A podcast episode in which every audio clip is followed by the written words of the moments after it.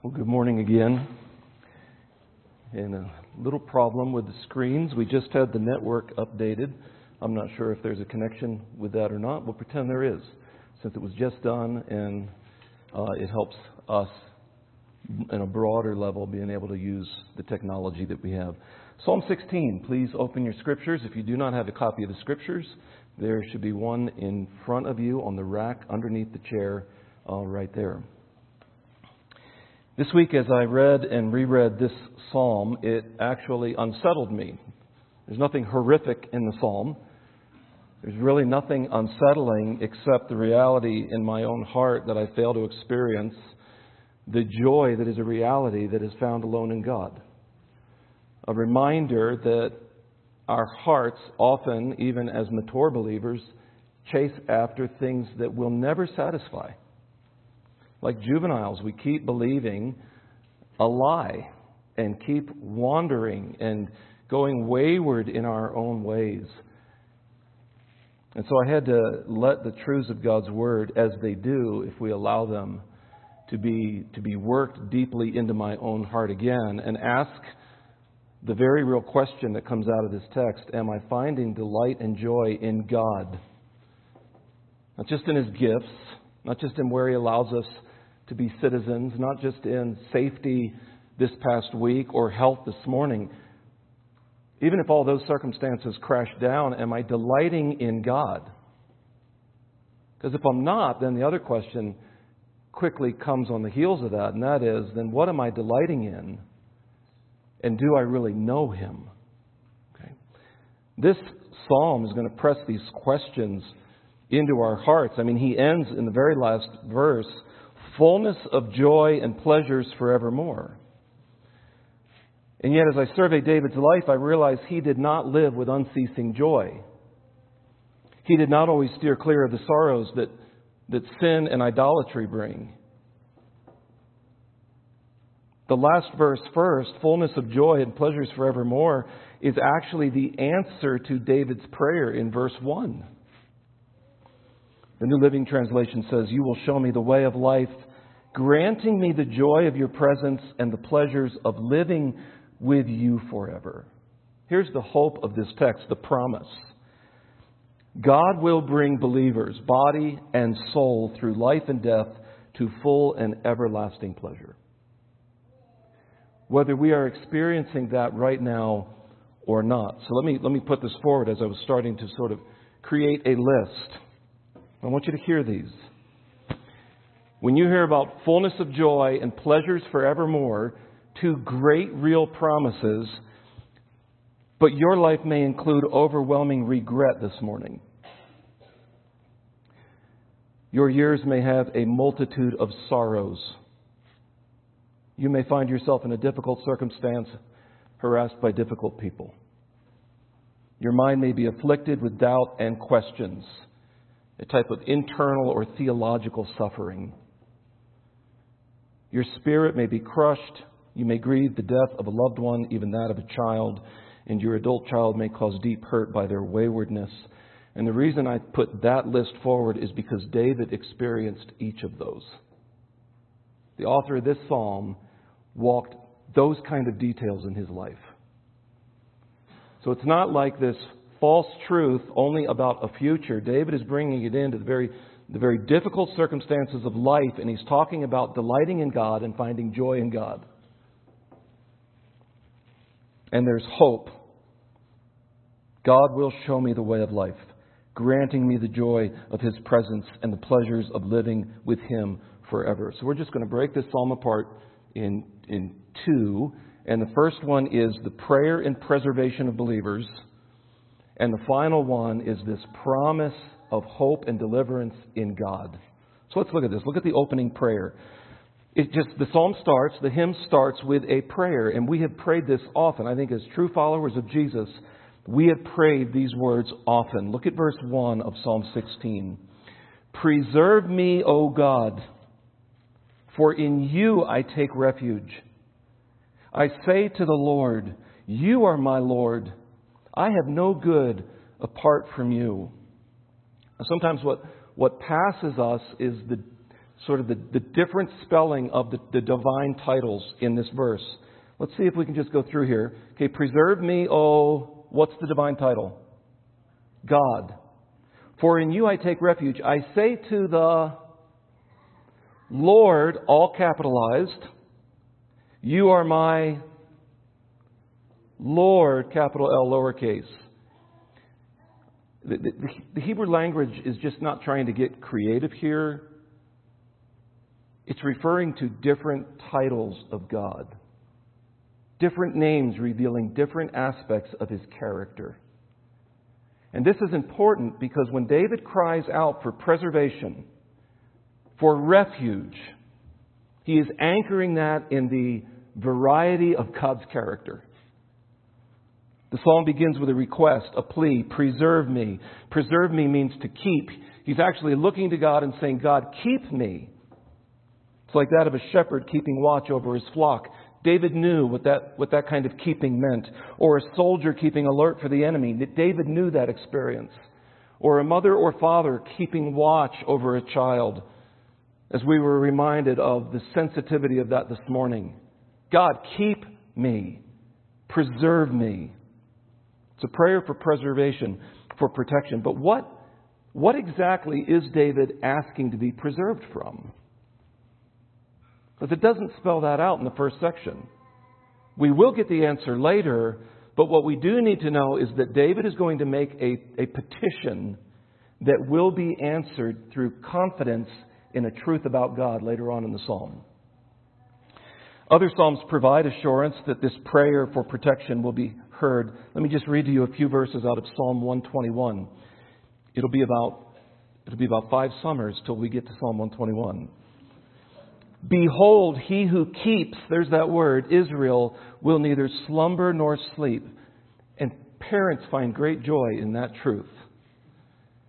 Because when we, when we put our head down on our pillow, sometimes restless at heart but needing physical rest, God does not. He is awake, He is alert, and He hears our prayer God, preserve us, protect us, keep us. The Lord is your keeper.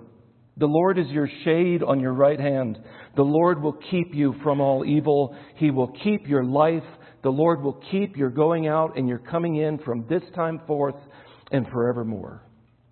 Listen to what Jesus prayed for his followers in John 17. Two verses, verse 11 and verse 15. Jesus prayed to the Father, I am no longer in the world, but they are in the world.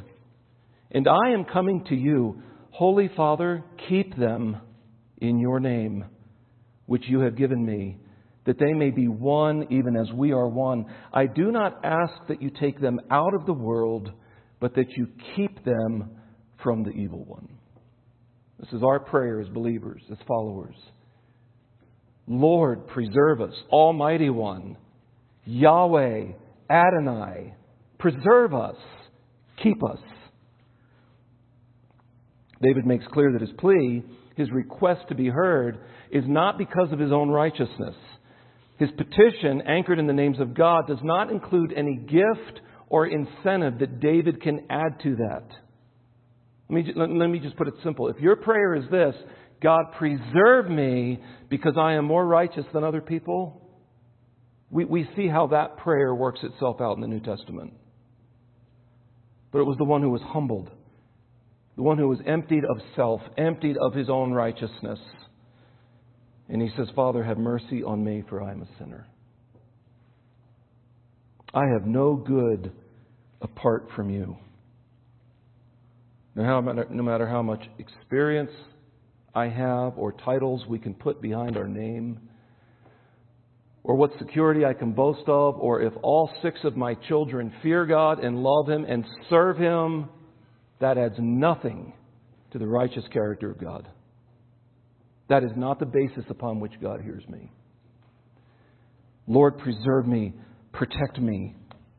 I have no good apart from you. Look at verse 3. Very interesting. Kind of takes us by surprise. When I first started studying this, I was like, that verse seems out of place. Look at it so you know what I mean. Look at verse 3. He goes on exulting in God using, using three different divine titles, saying, I have no good apart from you. And then it feels like we shift from sort of first gear into fifth. As for the saints in the land, they are the excellent ones in whom is all my delight. What does he mean? How does that fill out the truth of verse 1 and verse 2? David is emphasizing God's supreme value to him by what he says about God's people, by what he says about holy people. Here's the truth. When we delight in God, when God is our refuge, our portion, our sovereign one, we will also delight in people who are godly. We'll delight in holy people. As for the saints in the land, saints, holy ones, godly ones, the ones who love God, they are the excellent ones in whom is all my delight. He doesn't mean that he is rejoicing and finding delight in God's people above God or rather than God. He's actually saying, I am finding delight in God's people because I delight in God. Do you know that your delight in God is evidenced by your delight in godly people? But if in your speech, in your relationships, you are uncomfortable with holy people, that actually gives you a glimpse of your own heart. Proverbs 13, 20 to 21. Whoever walks for the wise becomes wise, but the companion of fools will suffer harm. Disaster pursues sinners, but the righteous are rewarded with good. If my closest companions, out of a ministry context, if my closest companions, the ones I enjoy, the ones I look forward to being with, the ones I look forward to conversing with and hearing their jokes and their words, if my greatest companions are those who do not fear and love God, this says something about my own relationship with God. I'm actually delighting in something else. Because as I delight in God, in who He is, how He has revealed Himself through His names, as I delight in Him, I will learn to delight in people who love God and fear God and are called holy ones. Pure ones. There's something attractive about purity. There's something to a true believer that is attractive about holiness. Godless people don't bring David joy, only the holy ones do. And notice how he follows this. It's actually a contrast. He's delighting in holy people, but look at verse 4. He's going to contrast this with idolaters. The sorrows of those who run after another God shall multiply. Their drink offerings of blood I will not pour out or take their names on my lips. David is actually putting forward a, a, a, a distance, a, a marking line between holy people and idolaters. Idolatry leads to increased suffering. Now, after this warning, David quickly returns to his confidence and delight in God. Look at verse 5. And he, and he sort of just kind of systematically works through all these different descriptions the Lord is my chosen portion and my cup. You hold my lot. The lines have fallen for me in pleasant places. Indeed, I have a beautiful inheritance. I had the joy of traveling uh, with my son and five other men from Highlands last week up to Canada um, for for fishing, fish, fishing for fish. Um, and I, in all seriousness, your pastor tried to read this text seriously at a breakfast before our first day of fishing. And we came to this section The lines have fallen for me in pleasant places. and of course, one of them, and you know, we change names here to protect the guilty, right? But uh, Shaikh Mindell, uh, he, he claimed this promise for his own. And sometimes our lines don't always fall in pleasant places on a lake. Sometimes they do. We're going to clear that out of the way because I can't get through that without, without smiling because then I had to return it in all seriousness to the truth of the text. Let's look at these titles My chosen portion and my cup. It's the idea of a, of a banquet table or of a, of, a, of a feast. And out of all the different varieties of good things, out of all the things that could sustain and bring joy and life and delight, of all the different drinks and tastes, This is what David says. With all the varieties before me, all the options, all the preferences, God, you are my chosen portion in my cup. I will be satisfied with you. You will be my sustenance. Regardless of my circumstances, you are my chosen, chosen portion. Because the world will offer you a thousand different choices.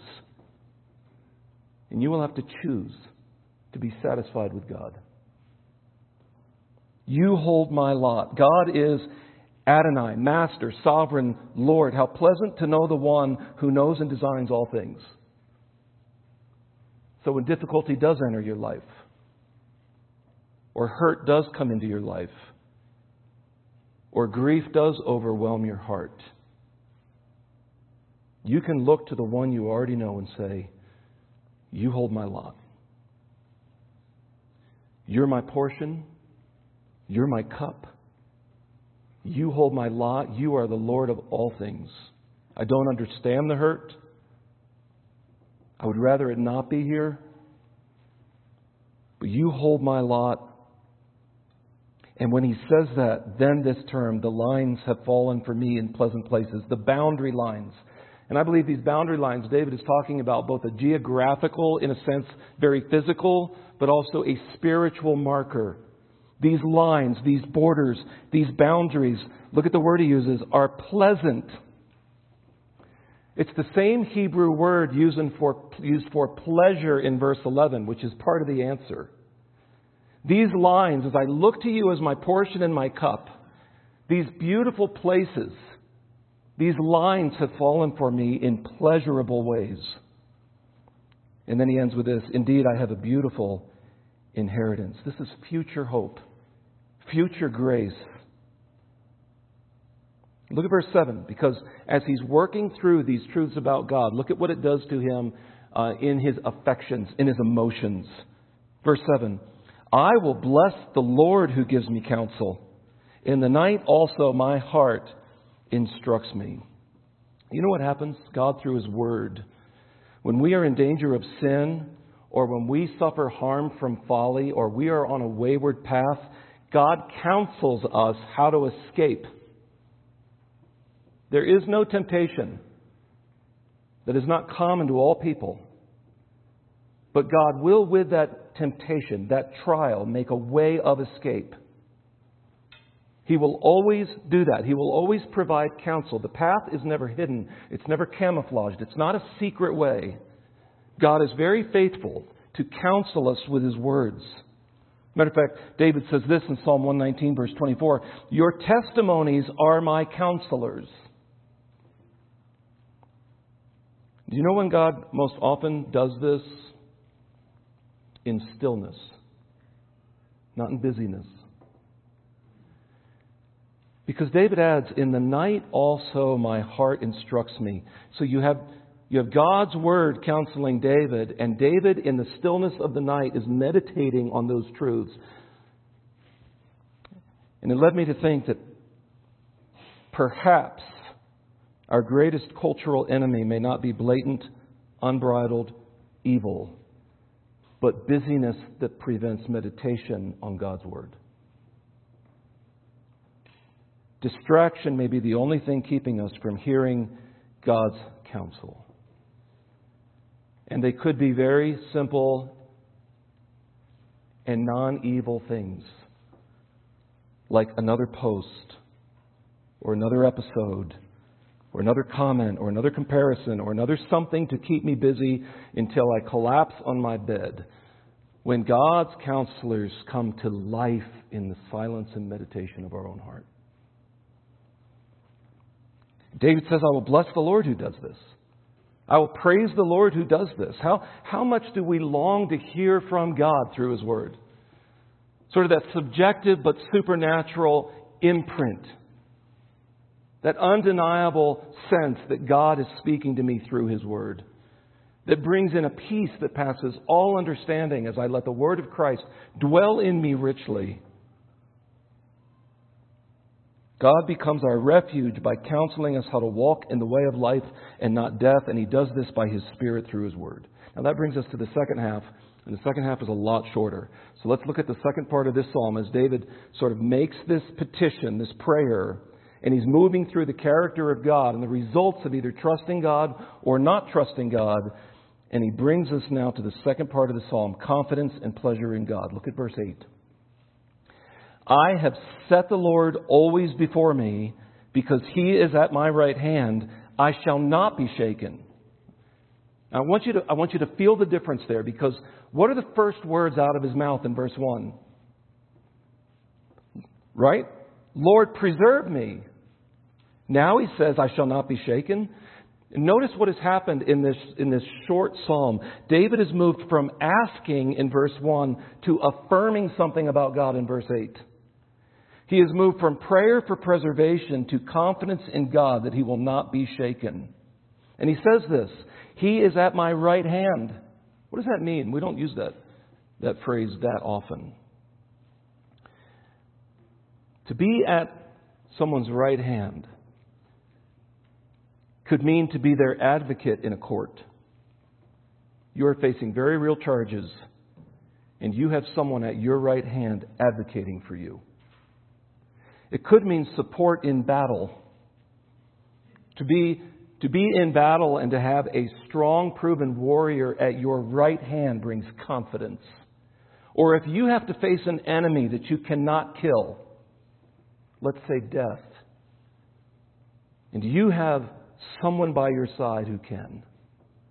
He is at your right hand. It could also refer to a friend on a journey, a faithful companion. And do you know that in Jesus Christ, these are all literally true?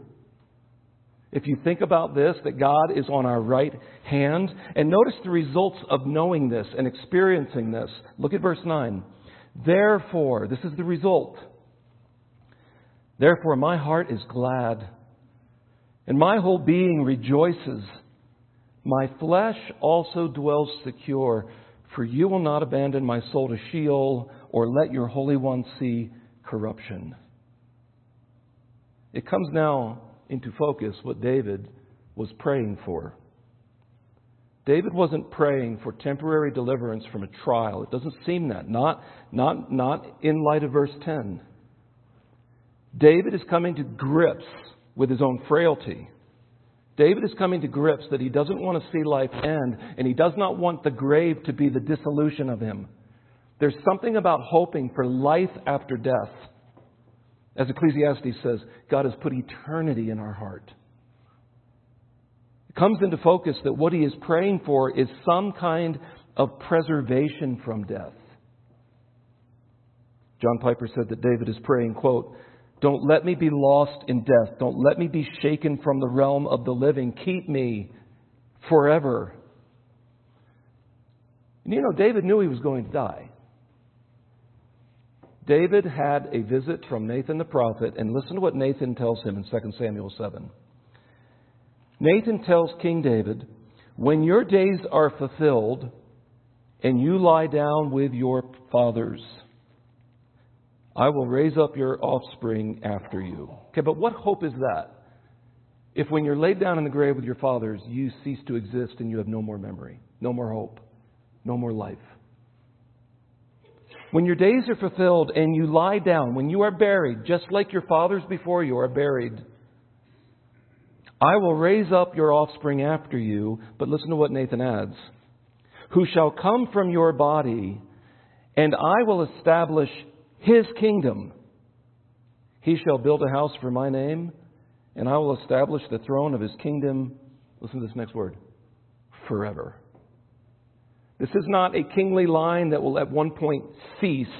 It is a kingly line that in a particular seed, a promised one, a deliverer, will actually go on forever. This is what David is praying for. Preserve me, O Lord, my refuge. From what? from dying and not existing anymore, or from dying and living eternally without you. David knew he was going to die. But David, and he probably did not understand at this point that it would be Jesus Christ who would be called the Son of David. He would come through that kingly line, but David did believe God was sending someone to deliver him. In other words, David knew a king was going to be sent from his own seed, from his own line, that would defeat death. It's an amazing thought. I really believe David understood that.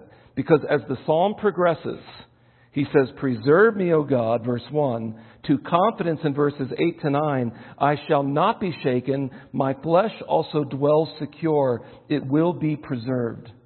Just on a personal note, I had the joy of sharing lunch with a brother in Christ this week.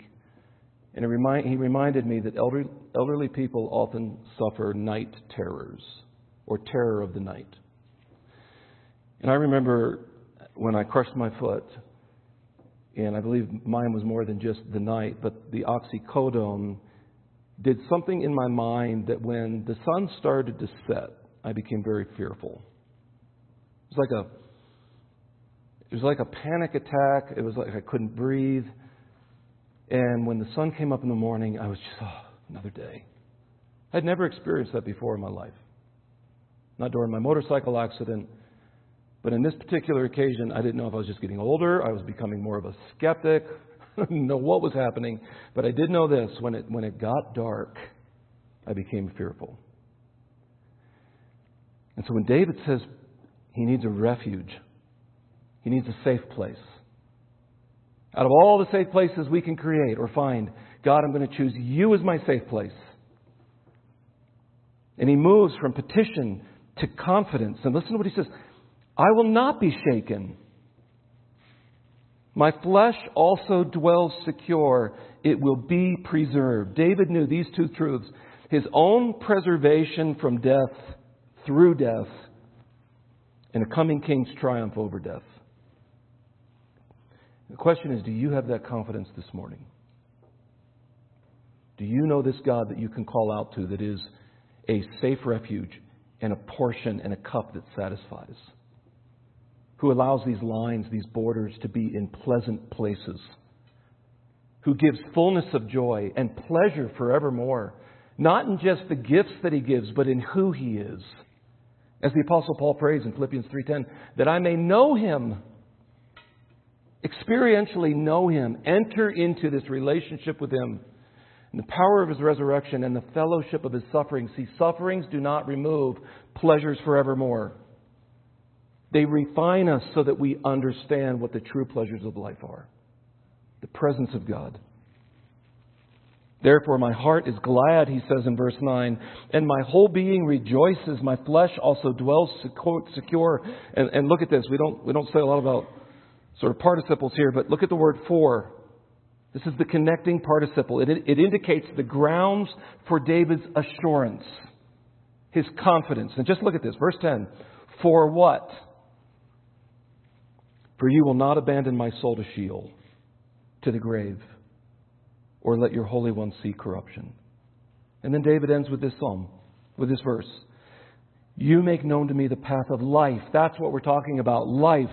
In your presence there is fullness of joy. At your right hand are pleasures forevermore. The joy and pleasure that's in focus is eternal. I love what Jesus told the disciples. In John 14, let not your hearts be troubled. Because Jesus is about to go away. Their very present safety and refuge is about to go away and leave them alone, so they thought. Believe in God, believe also in me. In my Father's house are many rooms. If it were not so, would I have told you that I go to prepare a place for you? And if I go and prepare a place for you, uh, listen to this. I will come again and will take you to myself, that where I am you may be also. A faithful companion in life's journey. And you know the way to where I am going. And I've always loved Thomas' response because it's just so honest. Thomas said to him, Lord, we do not know where you are going. How can we know the way? Jesus said to him, I am the way and the truth and the life. No one comes to the Father except through me. If you had known me, you would have known my Father also. From now on, you do know him and have seen him. The path to life. You will show me the path to life. Fullness of joy. Where is that found? A relationship? Money?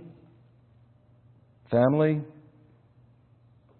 No, it's ultimately found in the presence of God, in knowing God. Pleasures forevermore. These are amazing descriptions.